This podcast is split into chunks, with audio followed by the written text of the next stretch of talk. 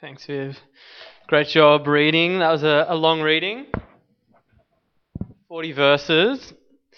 We, if you were here on Good Friday this year, we actually had seven people um, splitting up that reading and a bit of John chapter 19 as well. And we had a, a dramatic reading um, of, of the passion narrative uh, with different characters. And, and this is the passion narrative, this is the climax of John's gospel.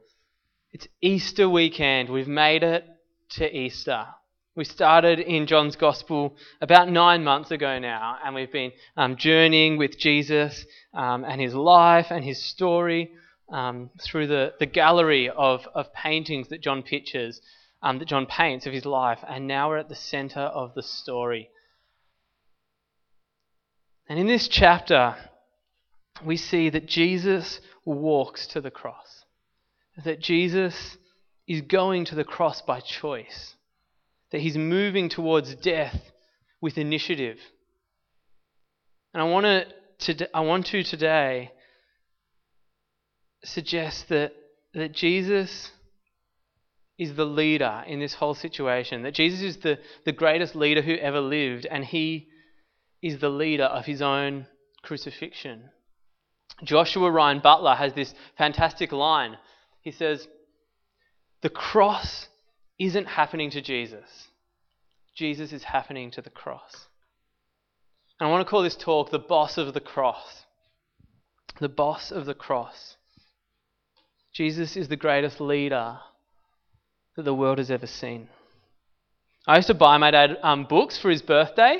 His birthday will be on the 29th of December, still is. Birthday doesn't change. But um, his birthday on the 29th of December, and so we'd go through um, Boxing Day sales, and I'd go past Dymocks when that was a thing before Amazon, and I'd buy him books like this 50 Leaders Who Changed History, or some sort of, you know, $10 um, bargain box at, at Dymocks. And while Winston Churchill and Nelson Mandela were good leaders, Jesus is the best. He's the boss. If you've got an NIV Bible, your subtitle will say at the top of this chapter, Jesus arrested. And Jesus was arrested, but I believe that makes him sound it sound more passive than than he is here. Like when we think of people being captured or taken captive, we often think of them running away.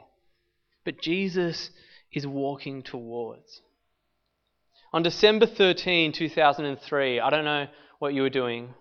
But Saddam Hussein, the um, Iraqi dictator or ex Iraqi dictator, was found in a hole in the ground near the city of Tikrit after a long search that was, was labeled Operation Red Dawn. And on that night, I was, I was a 10 year old and I was at a birthday party.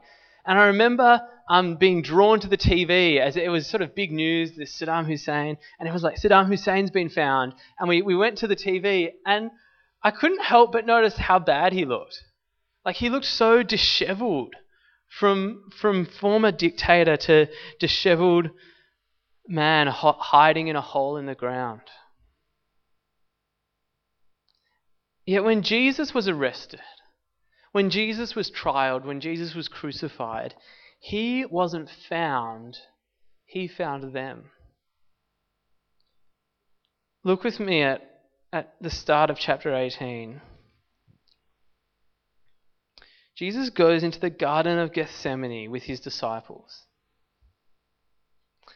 And then Judas, who had just betrayed him, comes to the garden guiding Jewish leaders, Roman soldiers.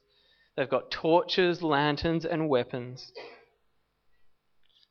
And Jesus doesn't run or retaliate. Knowing exactly what was going to happen, Jesus goes out and meets them. He asks them, Who is it you want? And they say, Jesus of Nazareth. He says, I am. I am He. You know, these days we make careful plans to avoid bumping into ex boyfriends at all costs.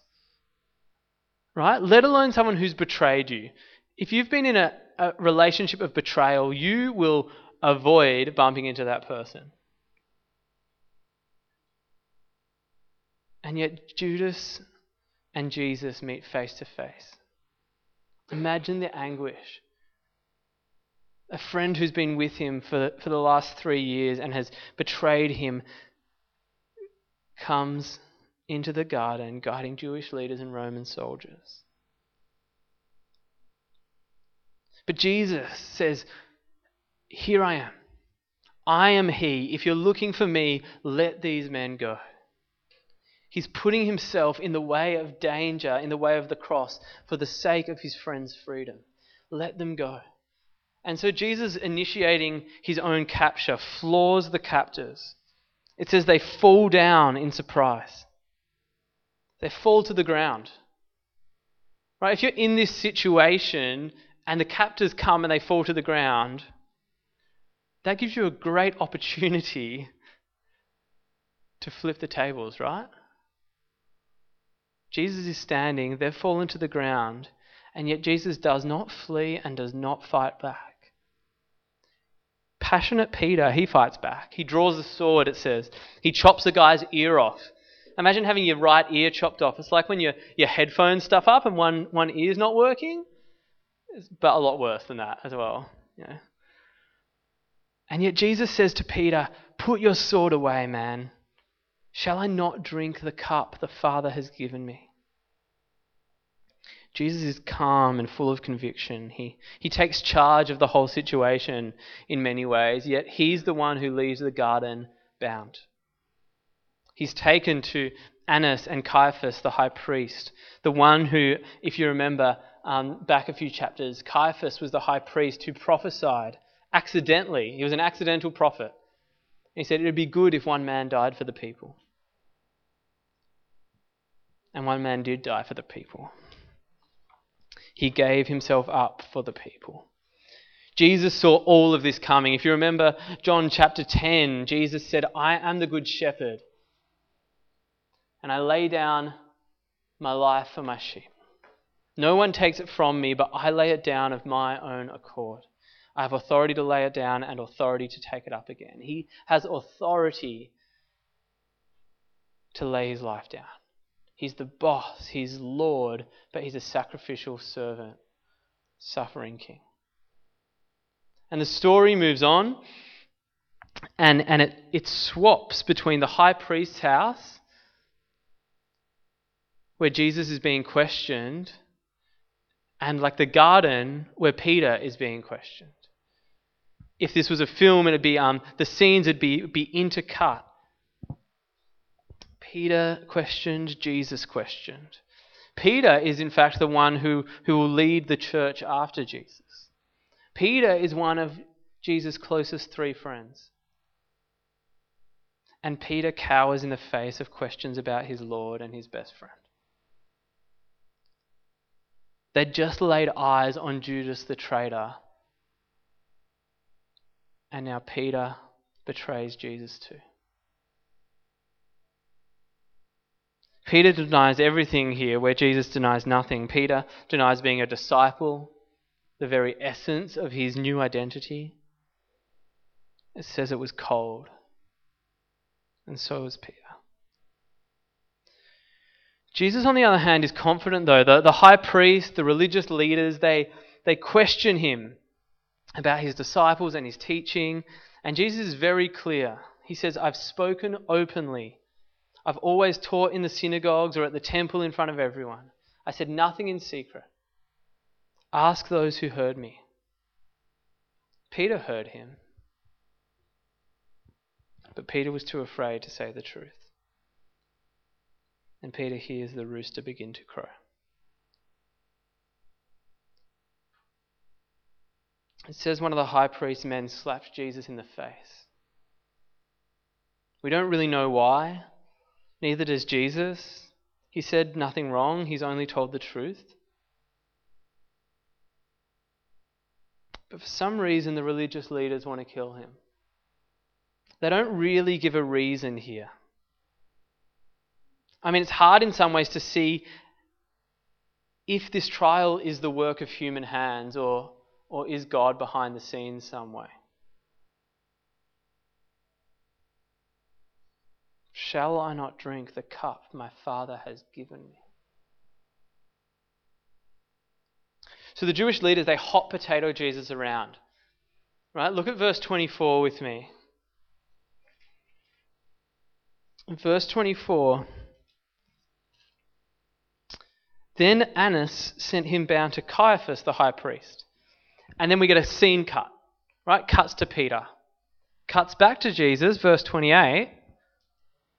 Then the Jewish leaders took Jesus from Caiaphas to the palace of the Roman governor.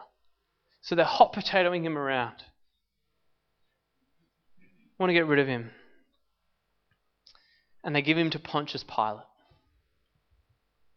Now, Pontius Pilate has to deal with Jesus. Pilate is the governor of Judea. So um, here's a map of the Roman Empire at its greatest extent, and the, the dotted line is um, the expanse of the Roman Empire before at um, the time of Jesus. So they, they got a bit bigger after. Britannia got included, where we get our encyclopedias from. But Judea, if you can see in this, the bottom corner here, is this little province, this little area where the Jewish people live. Jerusalem's the capital. And Pilate is the governor of Judea. He's the Roman representative. He's, um, he's Caesar's representative in the same way the Governor General is the Queen's representative for Australia. And so the, the governor has judicial power, has representative authority. And the Jews want to move Jesus along, move him to the, hand him over to the Romans so they don't have to be the ones to kill him. You know, they're, they're religious people, right? They don't want blood on their hands, not before God, not inside of God. So they palm him off to Pilate. But Pilate doesn't really want to handle things either. Where the Jewish leaders lacked clarity, Pilate lacks conviction. Look at verse 38 with me. The, the bottom of it. He says, I find no basis for a charge against him, but beware of the but. Pilate lacks nerve. He's a people pleaser, not a great leader. He finds no charge, but there might be a loophole, there might be an excuse if the people really want. Pilate says to Jesus a little bit earlier, Are you the king of the Jews? And Jesus calls him on it and says, Is that your idea, or did people tell you that? Pilate says, I don't know, am I a Jew? They handed you over. Jesus says, My kingdom is not of this world. This is verse 36. My kingdom is not of this world. If it were, my servants would fight to prevent my arrest. My kingdom is from another place. You see, all normal leaders in the world, all normal leaders seek to preserve their life, preserve their reign, preserve their kingdom. But Jesus' kingdom is not of this world. He's a different kind of king. He's a king who gives up his life and leads with sacrificial love. He goes on to say, The reason I was born and came into the world is to testify to the truth. That it's truth from beyond this world, transcendent truth. He's the way and the truth and the life. But Pilate says, What is truth? What is truth? The kingdom of God and the empire of Rome come face to face here. Who reigns? Who's the boss? In the end, Pilate defers to the crowd. Jesus is crucified. But Jesus was the true leader through this whole night. He's the boss of the cross. He's moving towards death because he lays down his life for the sheep. Now, I believe Jesus is the greatest leader who ever lived precisely because he died. He died for the sake of his people. It reminds me of a story from World War II. The Japanese forced um, prisoners of war to build a railway through the Thai jungle. It's called the Siam Burma Railway, but it's also known as Death Railway because more than 100,000 people died in its construction. And one prisoner who survived, Ernest Gordon, he tells this story. As conditions steadily worsened, as starvation, exhaustion, and disease took an ever growing toll, the atmosphere in which we lived was increasingly poisoned by selfishness, hatred, and fear. We were slipping rapidly down the scale of degradation. We lived by the rule of the jungle, survival of the fittest. It was a case of, I look out for myself and to hell with everyone else. The weak were trampled underfoot, the sick ignored or resented, the dead forgotten. When a man lay dying, we had no word of mercy. When he cried for our help, we averted our heads. We had long since resigned ourselves to being derelicts.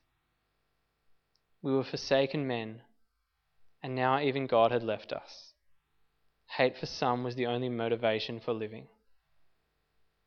then one day, a, a shovel changed everything. He goes on, at the end of each day, the tools were collected from the work party. On one occasion, a Japanese guard shouted that a shovel was missing and demanded to know which man had taken it. He began to rant and rave, working himself up into a paranoid fury, and ordered whoever was guilty to step forward. No one moved. All die, all die, he shrieked, cocking and aiming his rifle at the prisoners. At that moment, one man stepped forward. The guard clubbed him to death with his rifle while he stood silently to attention. When they returned to the camp, the tools were counted again, and no shovel was missing. An innocent man had been willing to die for the sake of others. It turned out his life verse was John 15:13. Greater love has no one than this, to lay down one's life for one's friends. Jesus laid down his life for us. He took on death for us. He died like a lamb, but he wasn't an innocent bystander. He went to the cross like a lion. So the question is who killed Jesus? Was it uh, the Jewish people? Was it the Romans? Was it the sins of the world? Was it the judgment of God? Well, it all played a role. But the one leading Christ to the cross on that night was first and foremost Jesus himself. Jesus led the way to the cross. Jesus led with love. He's the greatest leader of all time. He's the goat. Human leaders fail, though. Human leaders fail. I wonder what the worst boss you've ever had is. What's the worst boss you've had? Looks sounds like Kevin's had a bad boss.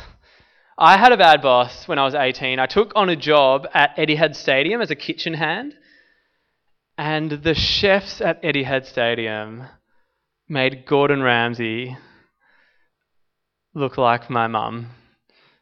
You know, cooking with Ramsay would have been a joy compared to the the Etihad Stadium chefs. I don't know if it was they, they all wore Crocs. Is that a chef thing?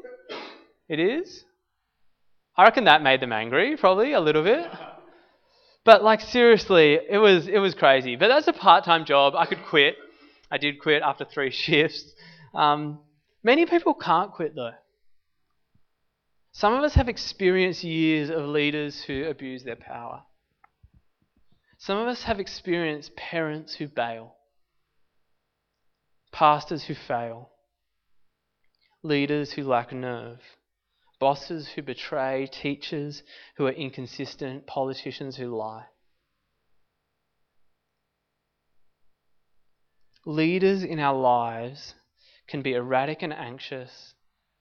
They can blame shift, blow up under pressure, be defensive, make excuses, be unkind, unstable, selfish, or scared.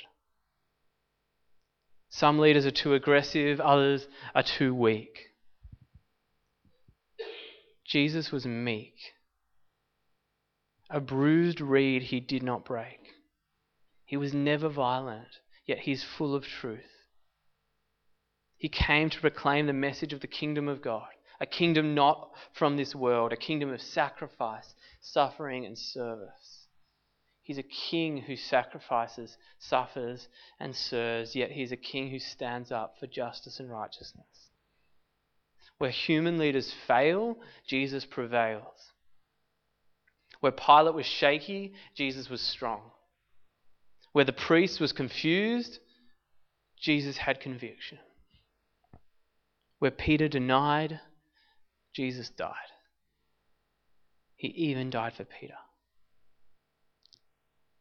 Pilate's weakness, the Jewish leaders' looseness, Peter's betrayal, they were all driven by fear, but Jesus led with love.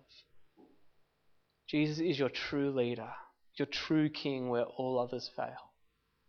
He stands up for truth, justice, and righteousness. He, he lays down for mercy, redemption, and love. And so the question is how can we be led by King Jesus? I think we've got to enjoy Jesus, experience his leadership, lay back in his love, find comfort in his arms of grace. Perhaps it feels like your life is defined by the opinions and expectations of your parents or your employer. Maybe all the leaders in your life have failed you, and the only one left to trust is yourself self leadership, you know, I'll be the boss. The thing is, we've all failed. We've all fallen short. Human leadership, self leadership, it'll all end up leaving you exhausted or anxious, burdened in some way. So trust Jesus. He lays his life down for you. You are fully free, fully forgiven, called beloved, called worthy, called child, because he is the boss of the cross. I want to finish with a, a thought experiment. I want you to think about who are the two or three most impactful or influential leaders on your life right now. Who are the two or three most influential or impactful leaders on your life right now? Is it a parent, a professor, maybe a podcaster, a YouTuber, a boss or a manager, a teacher, a pastor, a writer, a celebrity, an uncle or an auntie, a coach or a friend or a mentor? Someone who has legal power or authority over you, someone you listen to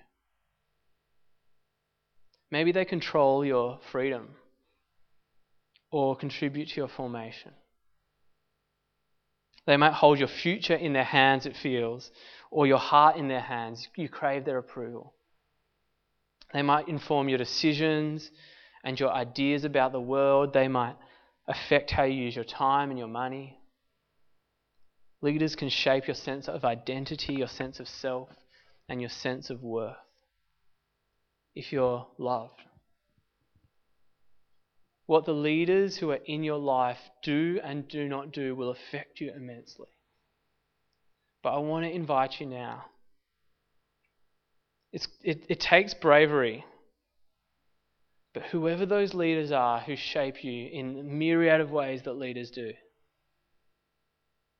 would you trust the greatest leader who ever lived above all others? Those two or three leaders, however they shape you, would you trust the leader who laid down his life even more? Because he's your true leader. He's the boss of the cross. Let's pray.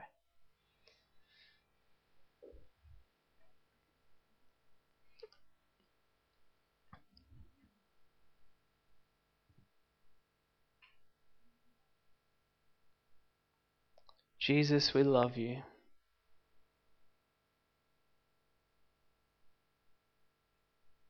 But boy, it's because you love us. Even saying we love you sometimes sounds pithy compared to what you've done for us. And I pray that I just want to put aside all sense of of effort even of of trying to become like you, which is, is part of discipleship, of course. But would we just relax into your arms? Would we be comforted by your love? Would we just entrust our lives to you as leader now? Would that just be the beginning of what you want to do in us?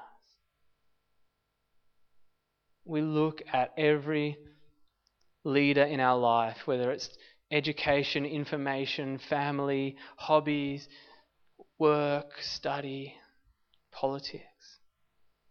We see the impact they have on us, on our hearts, on our heads, on our hands, on our, our, our money and our schedule and our sense of dignity. And we trust that you are the true King, the true leader, the true Lord above all else.